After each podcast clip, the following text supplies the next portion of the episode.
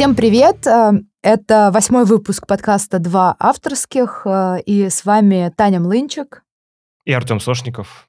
Мы писатели, и сегодня мы поговорим на тему графомании. Что это такое, существует она или нет, кто такие графоманы, где они водятся, не графоманы или часом мы сами. Да, Артем? Тема неоднозначная, странная, малоизученная. Надеемся, что у нас получится всесторонне ее обмусолить. Да, мы столкнулись с определенными проблемами, когда готовились к выпуску, потому что о графомании очень часто и эмоционально спорят, а на самом деле это очень размытая тема, к которой тяжело подступиться. Поэтому я бы, Тань, для начала сразу бы наступил в болото псевдофилософских рассуждений. Я вчера, когда пытался к этой теме подобраться с разных ракурсов. Вот что понял. Разговор о графомании, он в принципе невозможен без разговора о том, кто такой писатель. То есть вопрос, кто такой графоман, без вопроса, кто такой писатель, не имеет смысла. Они очень жестко связаны. Я бы, наверное, сходу в лоб задал вопрос на порассуждать, не утверждать. А кто такой настоящий писатель? Вопрос э, с подвохом. Да. На вопрос можно дать много ответов. Первое, что приходит в голову, что настоящий писатель это тот, кто а, получает деньги за свои художественные произведения, то есть тот, кто продал, так как мы живем все-таки в капиталистическом мире, как бы нам это не, не было противно, но а, это так. И тот, кто продает свои тексты за деньги, и другие люди соглашаются платить деньги, чтобы эти тексты читать, а, этот человек а, может себя называть профессиональным писателем. Это один, наверное, одно определение. Еще есть определение тот, кто а, писатель по образованию, допустим, закончил литературный институт, допустим, закончил какую-нибудь магистратуру где-нибудь в, на факультете свободных искусств, или где, вот в Москве еще есть, э, правильно, магистратура тоже, писательское мастерство, или какие-нибудь, э, может быть, какую-нибудь профпереподготовку, литературный работник, как я понимаю. Возможно, это тот, кто является писателем по призванию, кого, допустим, э, признают там коллеги по цеху и так далее. А, то есть я допускаю, что есть, например, какие-нибудь пожилые метры, которые сейчас не издаются, не продаются нигде в магазинах, но там они члены союзов писателей, и там их проза печатается, допустим, в толстых журналах, все такое. Вот. И последнее, наверное, это наиболее спорное, это тот, кто сам себя нарек писателем и решил, что отныне он писатель, например, написал рассказ, повесть, роман, допустим, и решил, что после этого, что он поставил последнюю точку, вот его цельный текст, и поэтому теперь он писатель. Ну вот у тебя три точки зрения на этот вопрос, и все три можно пытаться разваливать, да, спорить о них там три часа в этом выпуске. И мы уже это делали, мы уже говорили про Цыпкина, там, про Донцову, ну, помнишь, э, тех слушателей, которые э, еще не знакомы с выпуском про важность литературной тусовки или читательского успеха о выборе между этими двумя векторами, мы отправляем выпуск номер 4. Или какой он там? Не буду притворяться, что помню очередность. Ну ладно, сэкономим немножко времени. В общем, я в определенный момент что понял? Что можно выбрать абсолютно любой критерий. Вот у меня еще, знаешь, какой был критерий? Писатель — это человек, который выпустил вторую книгу, издал вторую книгу. Потому что первая может быть случайной, а вторая — это уже какая-то тенденция. Ну, как оказалось, это не работает. А, Почему Потому, не работает? Да и людей, которые по 10 книг выпускают, называли графоманами и говорили, да он не писатель. Ну, то есть с этим тоже можно спорить. Всегда найдется человек, который скажет, нет, неправильно. Я очень стеснялся называть себя писателем и считать себя писателем. Сейчас уже меньше, э, но я в определенный момент вот что понял. Ты становишься писателем в тот момент, когда другие люди начинают говорить о тебе как о писателе. Представлять тебя в компаниях как писателя, брать у тебя интервью и говорить, это писатель. Или ты пишешь колонку с рецензией на какую-то книгу и подписывает Артем Сошников, писатель. Ты такой, ну все, общество называет меня писателем. Они решили это за меня, кто я такой, чтобы сопротивляться. И с этой позиции тоже можно спорить. Сказать, ну нет, слушай, какое только графоманство не называют литературой, и каких только графоманов не называют писателями. В общем, так как вопрос, кто такой настоящий писатель, не имеет объективного ответа, то у меня плохие новости. Вопрос, кто такой графоман, тоже не, не имеет объективного ответа. Я вместо того, чтобы выяснять, кто же такой графоман на самом деле, предлагаю просто посмотреть на графоманию с разных точек зрения и с разных ракурсов, и с разных эпох. А, я подумал, наверняка же есть разница между понятием графомана в советскую эпоху и в современную. Вот ты как думаешь, отличались понятия графомана или нет?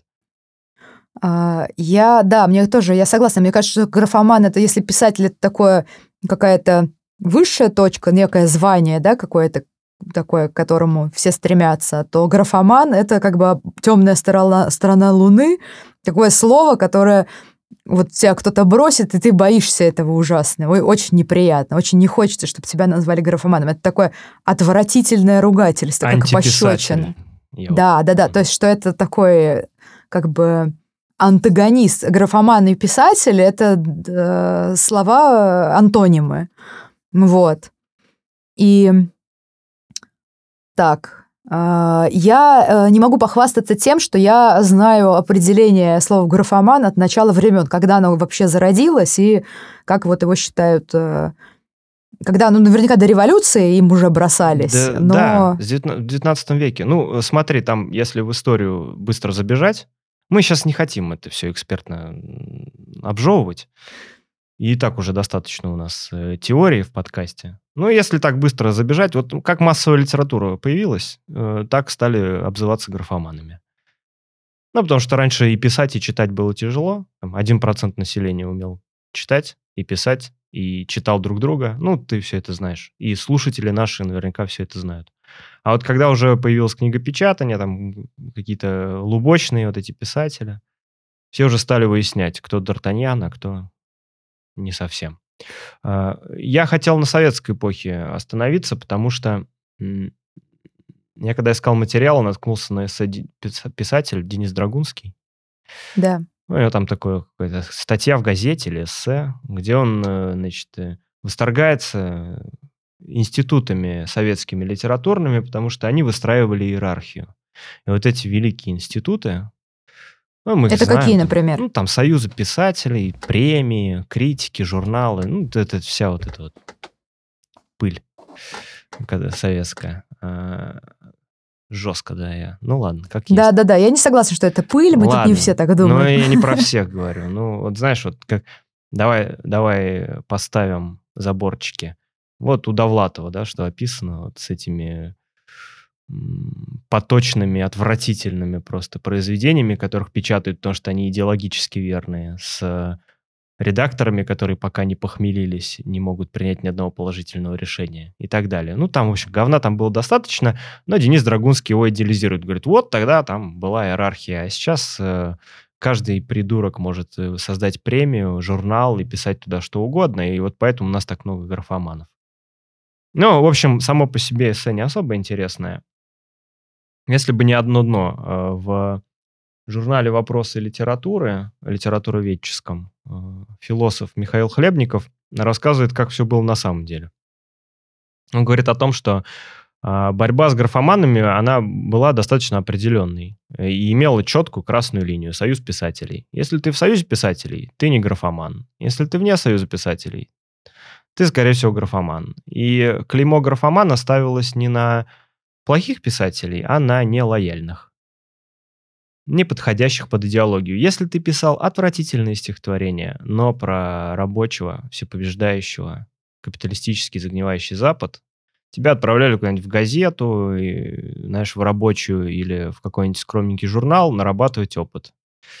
В общем, лояльность была важнее таланта. Ну, а... слушай, мне кажется, может, это преувеличение тоже. Как Драгунский идеализирует, так Хлебников, наверное, деконструирует. И мне кажется, что, может быть, правда-то где-то посередине. Ну, как бы с таким а, понятно, что адекватные люди все равно существовали. Да, понятно. И издавали хорошие произведения, протаскивали их э, мимо идеологии, да? Конечно. Но Довлатов с такими раскладами считался графоманом, получается. Ну да, наверное. Но э, сам факт того, что графомания использовалась как политический инструмент, для нас очень важна. А, потому что я решил взять так, Ctrl-C, Ctrl-V, э, скопировать этот тезис. А, э, графомания — это инструмент, ярлык, который на кого-то наклеивают. Вот я подумал, в советское время понятно, на кого наклеивали. А что с постсоветским временем? Вот развалился Союз, наступили 90-е, но мы их плохо застали. А, нулевые, в принципе, мы были подростками, мы уже читали книги, но, наверное, не очень следили за лид-тусовкой. Про десятую уже можем говорить уверенно.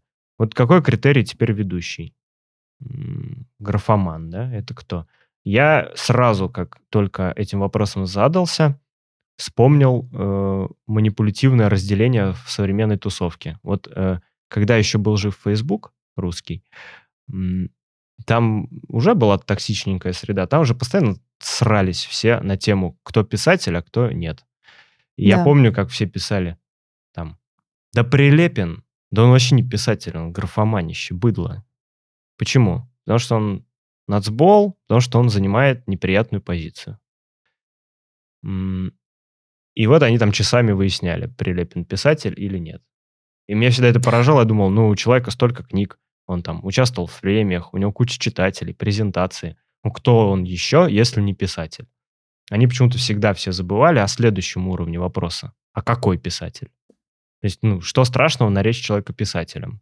Можно сказать, что Олег Рой просто писатель, но просто он хуевый писатель. И все.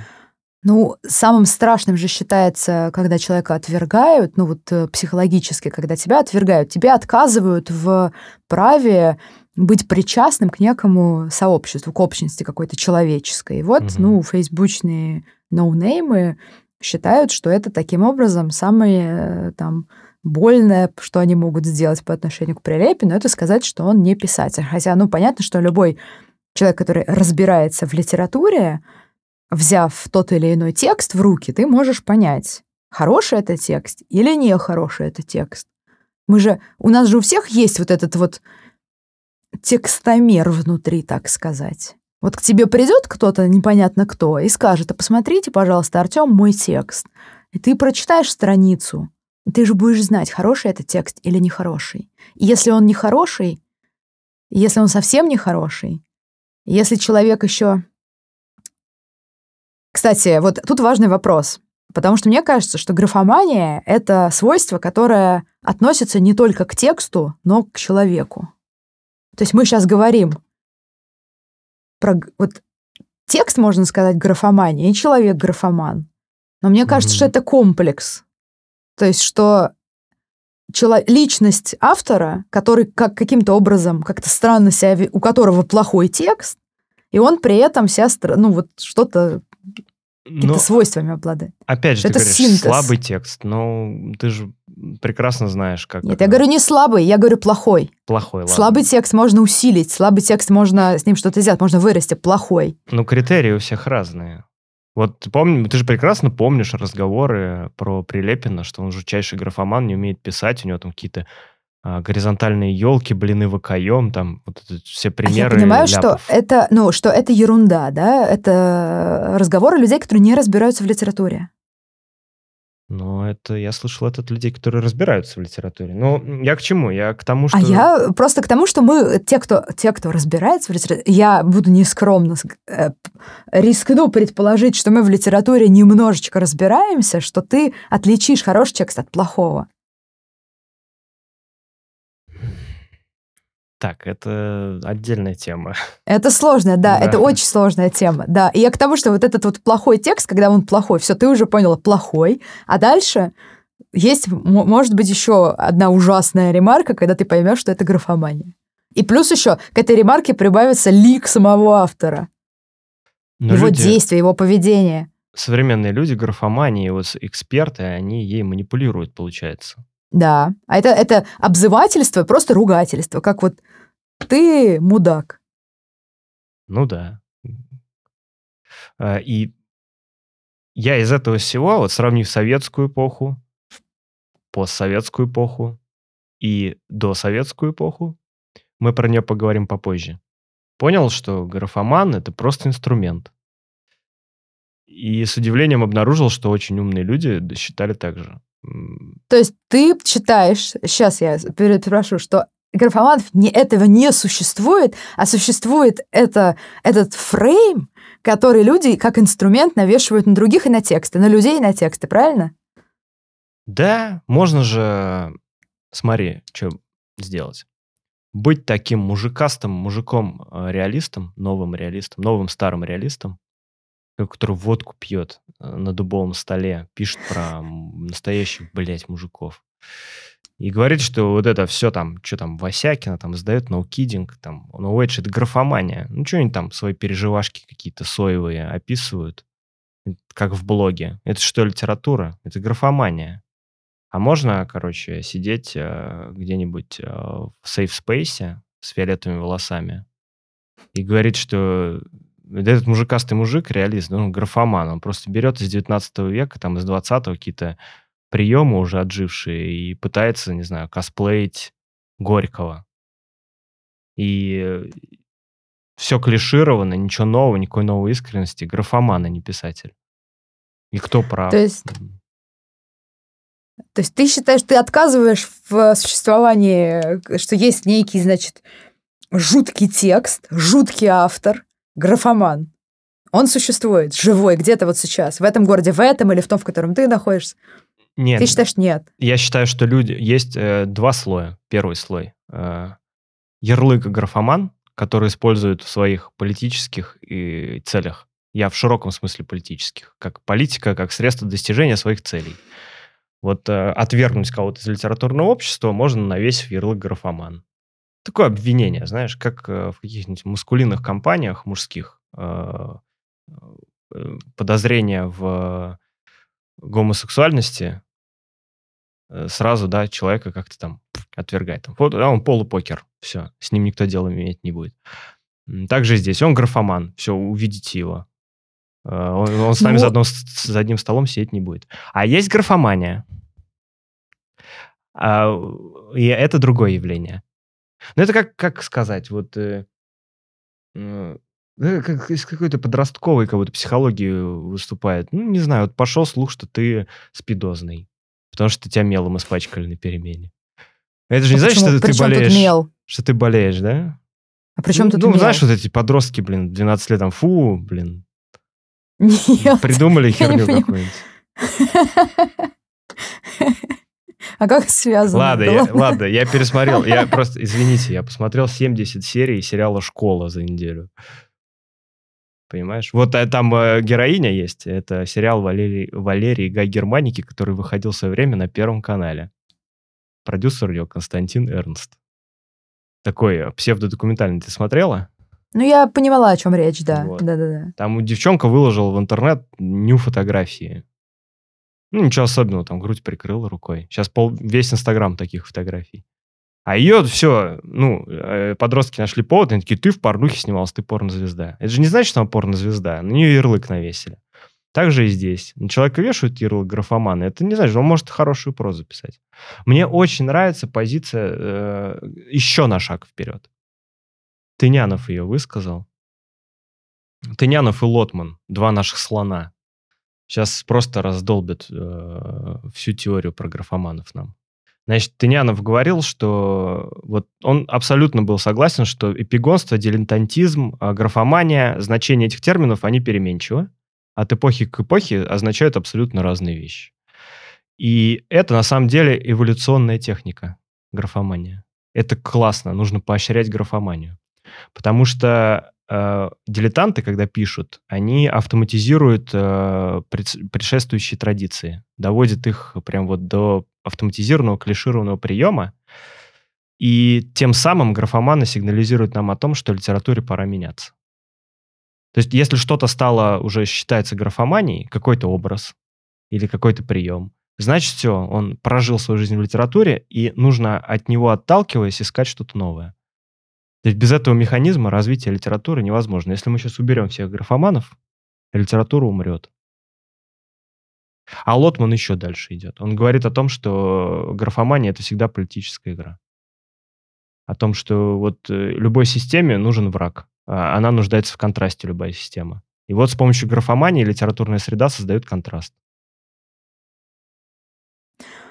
Ну, с этим можно согласиться, но ты ведь сам иногда э, наверняка в жизни сталкивался с живыми графоманами, на которых ты навешивал сам внутренне. Вот я хотела сказать, что я всегда никогда это слово не использовала, потому что для меня это кажется, что мне кажется, что это ужасное оскорбление, и так нельзя с людьми поступать, и пишущими людьми и так далее. Хотя некоторые люди, которых я встречала или встречаю, действительно кажутся мне графоманами. И у этого есть определенные вполне критерии. То есть первое — это то, когда человек плохо пишет и не готов это признавать, то есть он обожает все, что он делает, и считает, что то, что он делает, законченное, классное, профессиональное mm-hmm. и не нуждается. То есть он, он часто, чаще всего сочетается болезненная жадность до отзывов и одновременное отрицание. Ну, то есть человек хочет, чтобы ему рассказали про его тексты, но потом он хочет оспорить все сказанное. Например, не соглашается ни с одним доводом и там ни с одним еще чем-то. Потом он никогда не меняется, никогда не растет. Его тексты не эволюционируют. Он продолжает выдавать один за другим тексты такого же качества или даже хуже. И стоит на месте. Вот подожди, давай остановимся. Ты прям целый узор, как у Романа Михайлова, сплела сейчас. Давай по ниточкам разбирать.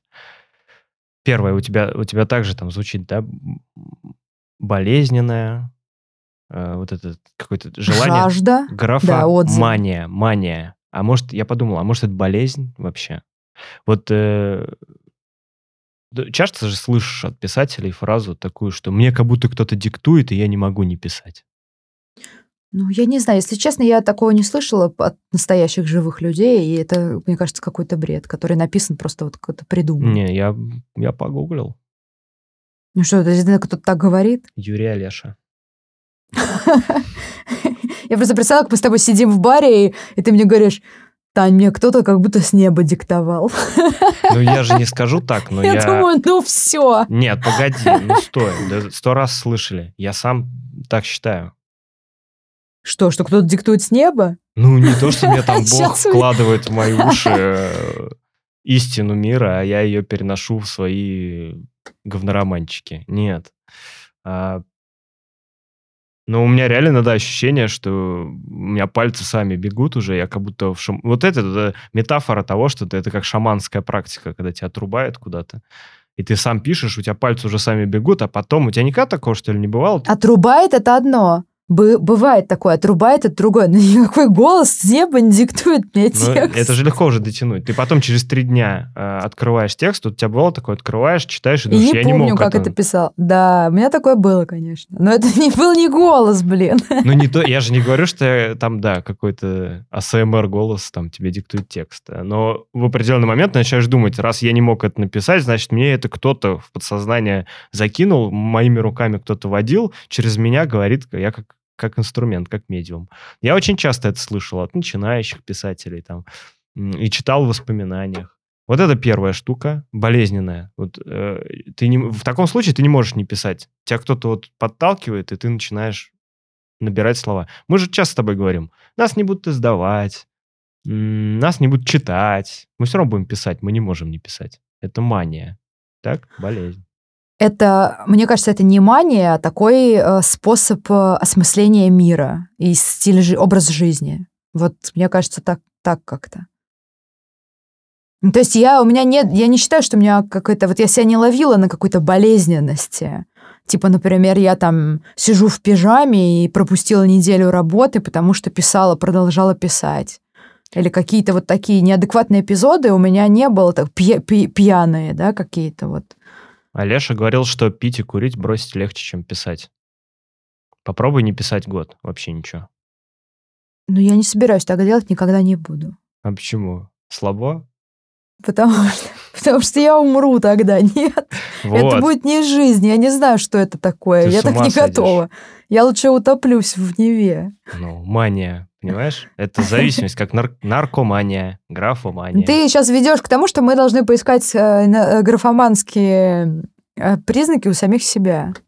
Ну, не обязательно. Смотри, там можно дальше пойти. Вот э, как раз э, Олеша говорил о том, что м, когда он пишет, он проявляет власть над словами, а проявляя власть над словами, ты проявляешь власть над миром. Ну, не верю, ну, допустим. И еще многие из тех, кто отмечал маниакальность графомании, говорили, что графоманы склонны к повторению зацикленности. Они иногда одну и ту же фразу пишут по сто раз, как Флабер, там, помнишь, мы вспоминали недавно, сидел там, одну фразу дрочил, уж извините, по несколько там, он, часов. Так он отрабатывал, он вытачивал, он ничего там не повторял, он... Э... Вот именно, он чокнутый, ему наше Он точил, он искал нужную фразу. Вот. Он просто филигранно мастерскую ювелирную работу проводил, так Его сказать. долбит внутри, что она не идеальна. Он сидит, пишет, какой... Ты просто посмотри со стороны, человек весь день тратит на фразу. Он я, между прочим, завидую его упорству, и его вот надо нам поучиться у него. Ну а, или, повторение... или повторяемость сюжетов. Он ка... Про жизнь. повторение, вот. Я хочу как раз рассказать историю про живых э, людей, которых можно назвать графоманами.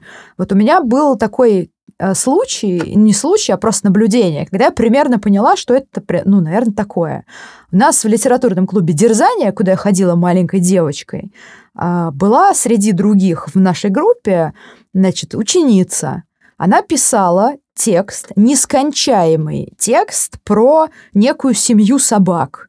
То есть там была, ну, как бы герои какие-то, там Чарли, там угу. Дейзи, я даже не знаю, вот их звали такими вот именами, как вот из диснеевских мультиков какие-то вот псы.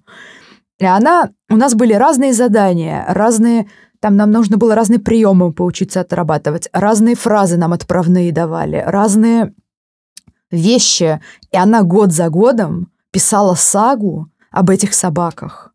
И преподаватель, ну, как бы он сначала это приветствовал, сага о собаках продолжается, но она, не, она абсолютно не делала ничего нового, она просто продолжала бесконечную, вот как какая-то бесконечный эпос про то, как живут и разговаривают между собой вот эти вот собаки. Это никак не... Раз... Персонажи не развивались, там ничего особо не происходило. И она вот... Это вот было просто ужас. То есть все уже начинали смеяться, когда вот очередной... Все читают задание, и у нее люб... чтобы там э, отправная фраза Бунина все равно приводит в этих собак.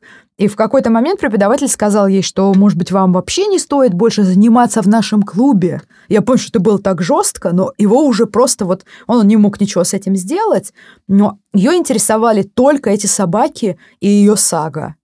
И вот было понятно, что это нечто нездоровое. Интересно, она сейчас в приюте работает? Нет, я не знаю. Может быть, она сейчас успешная писательница массовых каких-нибудь книг или даже не массовых. Я не помню, как ее звали, но просто непонятно. Ну и вот тогда стало я, э, примерно мне ясно, что такое. Это вот упертость, отсутствие развития, приверженность э, маниакальная какой-то своей идеи, которая не находит отклика в других, потому что другим не нравились эти ее истории. Если бы весь, э, все дети из клуба были бы фанатами собак и ждали бы, что будет в следующей серии, ну, было бы понятно ее мотивация. Но мотивация у нее была какая-то глубинная и загадочная абсолютно. Так из клуба дерзания выгнали Вервольфа. Ее не выгнали. Я не помню, что было, как это с чем кончилось, но вот, вот так вот. А ты когда-нибудь сталкивался вот с... Я понимаю, что не просто так рассказать э, про каких-то странных людей, которые тебе встречались, но, может быть, был, был кто-то вокруг тебя, когда ты понимал, что вот э, э, то, что происходит, это нечто нездоровое и подозрительное, возможно, даже угрожающее. Я к этому и веду. Кто бы это мог быть? А, знаем, да, мы одного человека, который, мне кажется, через литературу просто реализовывал свою манию величия. Да это, кстати, не редкость, мне кажется. То есть вот это представление о том, что ты будешь модным, актуальным писателем, романтичным, с таким чарующим образом, вокруг тебя будут виться девушки или мужчины, а, тебя будут везде приглашать, брать интервью, слушать твое мнение по любому вопросу. Это вот жажда внимания и тщеславие некое такое тоже болезненное, когда ты хочешь а, не чтобы все то, что ты назвал, было не побочным эффектом, грубо говоря, литературной деятельности, а ты хочешь этого просто, и все. А, да, Это а для на тебя главное. инструменте музыкальном играть не умеешь. Зато слова неплохо получается складывать в предложения. Значит, в литературу надо идти. И мало того, ты начинаешь еще обличать других людей, а, вступать в конфликты в какие-то, потому что я вот еще замечала, что часто характеризуется тем, что человек болезненно, ну, очень ему не нравится там критика, он болезненно как-то и люб, или любит провоцировать какие-то конфликты и срать, чтобы привлечь к себе внимание, опять же, чтобы внимание получить. Угу, да. Мы же иногда тоже набрасываем для того, чтобы нас больше слушали. Здесь? Здесь? Опять к тому, что, да, э, стоя одна причина, почему мы графоманы, да? Да, я к этому и веду. А, не, я к другому. А, есть вообще крайние случаи. Мой любимый пример Олег Рыбаченко. Рыбаченко, я даже не знаю ударения. Ты про него не слышала, но это автор Нет. легендарной книги «Хаттабыч против ИГИЛ». Я, я слышала название этой книги. Ты наверняка в телеграм-канале у меня видела обложку. А, Также он пишет книги в стиле «Пчела-попаданец». Вообще, вот это раннее попаданчество, когда оно еще не было мемом и было абсолютно маргинальным. Этот чел, он, если он, у него на самоиздате, он выкладывает книги. Их невозможно читать, это бред сумасшедшего. А у него там два высших образования, он из Беларуси, он тяжелоатлет, такой здоровый мужик. Ну, он абсолютный графоман. Он, знаешь, я иногда смотрю на объем, который он пишет. Он там выкладывает в неделю по книге, там в ней там миллион знаков. И там по- полный, он вообще не умеет писать. Э, Он не знает ничего о драматургии, это полный пиздец. Невозможно продержаться дольше трех минут. Очень смешно, потому что там просто шизофренические сюжеты, типа там пчела залетела в рот Гитлеру, там, а это на самом деле какой-нибудь морпех. Ну, там прям трэш, и как политическая повестка меняется, он сразу реагирует. Я уверен, сейчас зайдешь к нему туда, а там что-нибудь про Израиль с Палестиной будет уже. И вот прям вот капец. Но человек не может остановиться, его никто не читает. Он даже, он до того дошел, что он по ходу через Google Translate переводит эти свои э, произведения, выкладывает их там на тайском языке. То есть ему кажется, что ну, сумасшедший. Вот мания именно какая-то. Вот человек, чел- его замкнуло. Но ты, я так понимаю, со мной все-таки не согласна, что зачастую... Потому что в таком случае Уэльбека можно графоманом назвать. У него одна и та же тема в башке, он постоянно из романа в роман эти темы тасует, его за- за- заклинило, и все. Ну, мы же знаем, понимаем, что у Уэльбека хороший текст. Мне кажется, критерии текст хороший, плохой. До этого Но Рыбаченко... Кто-то скажет хороший, кто-то плохой. Ну, да, Ну. по сравнению с Рыбаченко контраст очевиден. Не, э, я к чему? Графоман может быть талантливым. Он может выдавать хорошие тексты. Это не обязательно, если графоман, текст плохой. Он может выдавать гениальные тексты. Нет, я вот кстати, не согласна с этим. Я считаю, что графоман — это плохой текст, это застрявший человек с болезненными какими-то вещами, которые он хочет реализовать э, за счет, я не знаю, там, продвижения и так далее, что это, что не, ну, что значит, как это у графомана хороший текст? Ну вот И что давай, тогда? вот, Почему он графоман? давай про это поговорим. Э, Есть какие-то, видимо, критерии. Вот подбираясь к моей позиции, и она очень близка с твоей позицией, судя по всему, что все-таки есть критерии графомании, которые не зависят от контекста эпохи и от политической позиции тех или Да. иных людей. Давай попробуем э, эти примордиальные такие критерии выделить. А, Давай я начну с первого примера, а потом вернемся к твоим. Вообще, э, таким самым первым известным графоманом был граф Хвостов. А, В XIX веке писатель, такой застрявший в классицизме поэт, он собирал собственный архив, а, чтобы потомкам было проще исследовать его великое творчество. Все Мгм. письма, ну, то есть все, что он написал, он подшивал, у него там какие-то тысячи страниц. И его все стебали жестко. И, по-моему, даже Пушкин стебал, потому что вот убежденность э, графа вот в ценности его произведения, она сильно расходилась с общим мнением, он этого не замечал. Это же примерно то, о чем ты говоришь, да? Да. То есть э, это человек, который убежден в своей гениальности. Да. И не хочет слышать критику, и не верит ей.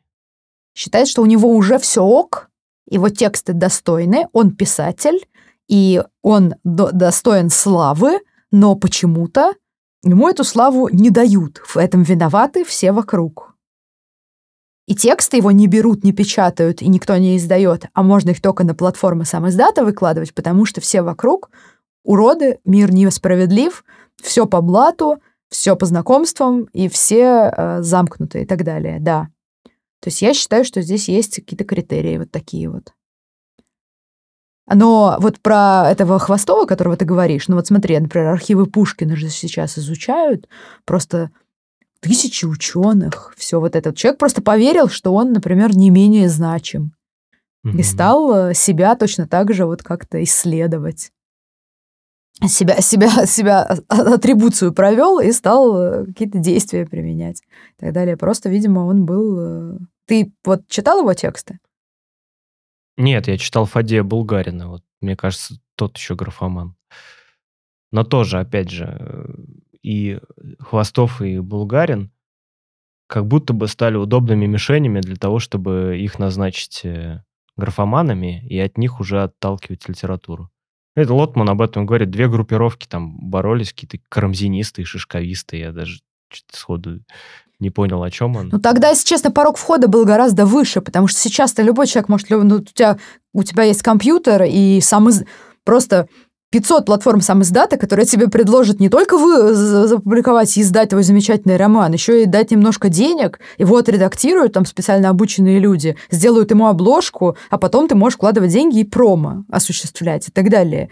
И люди абсолютно считают, что вот, ну, вот они это, это делают, у них там 10 романов опубликовано, они считают, что они писатели, сложившиеся, у них все хорошо. И, в общем, а люди с, ну, как бы с э, так сказать, э, вот эти вот самые издатовские платформы пестуют то, что в этом ничего такого нет.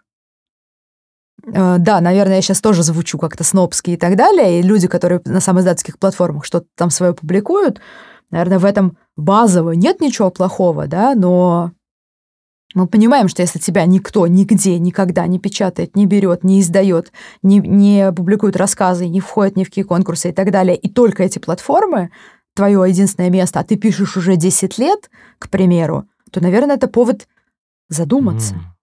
Денис Драгунский, это ты? Почему? Он что так же говорит? Но ну, я, я, я, если честно, я, я про иерархии и про институции и понятные какие-то вещи с ним скорее, возможно, согласна. Да, там были свои ужасные недостатки в виде политического да, искажения там, всего mm. этого, но то, что у нас ни, ни, вообще не разобраться, хрен черт ногу сломит, и бедняги, люди наивные, занесут бабки в, в издательство за деньги, а потом говорят, это моя книга, я писатель, когда он отвалил за это там две своих зарплаты, и ему дали тираж в коробках потом, он их положил в багажник, и он вот как бы... Потому что нету никакой понятной ни социальных лифтов, ни ничего вообще. Как вот это происходит, это хаос. Ну, и поэтому я Драгунского... Советская литература не издавалась годами, десятилетиями. И их тоже клеймили графоманами, но потом сменилась эпоха, и оказалось, что Пригов не графоман, Мамлеев, не графоман. Я, да, я знаю. Я не говорю, что так все должно быть, как в советские времена. И понятно, что, конечно, нет. Конечно, я, скажем, сказала, там уродливые недостатки, безусловно, которые... Но, возможно, это тоже созда... Э, как помогло создать какую-то уникальную среду. В такой вот разнице потенциалов рождались вот, а, графомания, эволюционный механизм. Ну, погоди, давай вернемся к, вот, к вневременным. Мы опять ушли в социальный конструкт графомании. А, вот э, потом, э, значит, Хвостов был королем графоманов до тех пор, пока не появился в романе Достоевского «Бесы» капитан Игнат Лебяткин. Этот, этот графоман такой, ну, ты знаешь, да, ты читал Бесов. Если вы не читали Бесов, это, это поэт, графоман, который стал каноном и чуть ли не именем собственным для графоманов последующих эпох. Э, нередко их называли Лебяткими, Лебяткиными и сравнивали.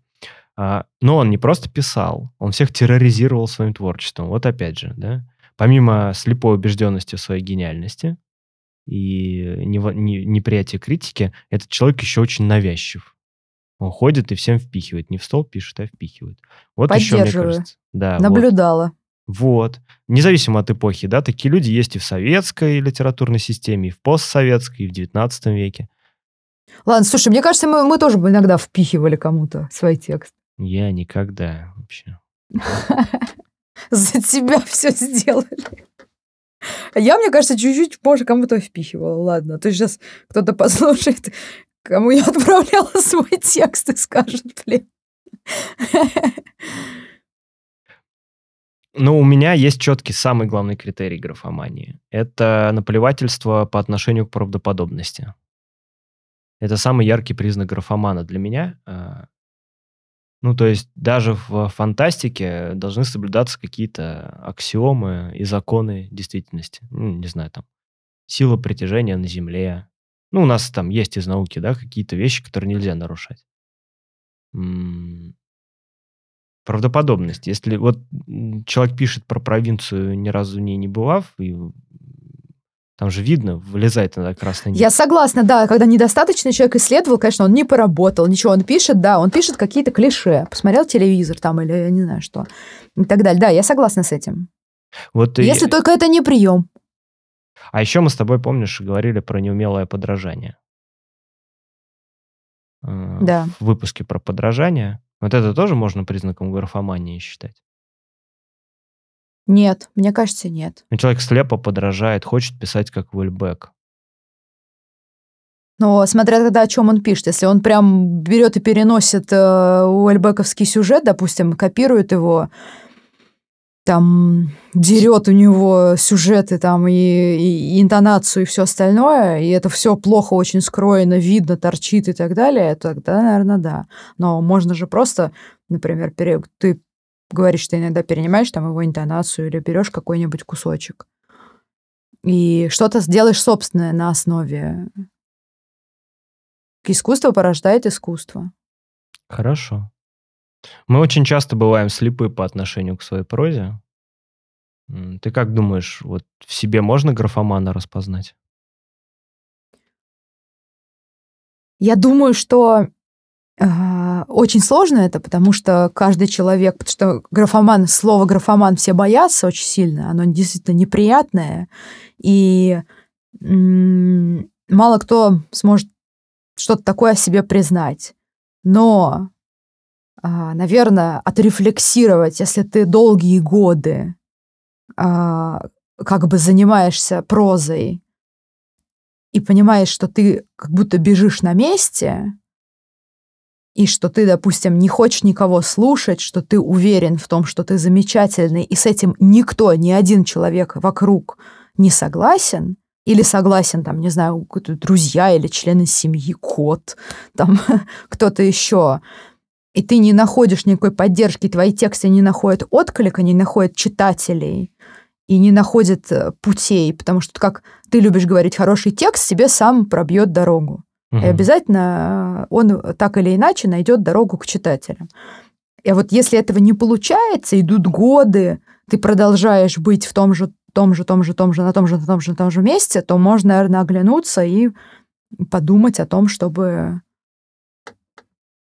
поучиться, почитать, поменять э, окружение, поменять метод, попробовать что-то еще как бы, если энергия, все, все же эти люди, как правило, характеризуются еще бешеной энерги... Э, бешеным запасом энергии. Да. А, но подожди, а вот как ты думаешь, вот эти примордиальные признаки графомании, которые мы перечислили, их можно взять за основу трезвости? Смотреть и думать, а не терроризирую ли я своими текстами, а не считаю ли я себя гением, и от них отталкиваясь, а, определять, графоман ты или нет. Ну, конечно, если да, если ты начинаешь своими текстами упиваться, они тебе кажутся замечательными, ты не можешь на них со стороны смотреть и не видишь в них никаких недостатков. Нет, конечно, наверное, каждый из нас стремится к тому, что когда-нибудь он возьмет текст и, и подумает, о боже, ты идеален, наконец-то там, что, наверное, у, у каждого какой-нибудь такой момент за, за карьеру там, ну, находится, но если ты постоянно упиваешься своими текстами и собой, и тебе все, все кажется замечательным, лучше, чем у других, э, гениальным там и так далее, то, наверное, это странно.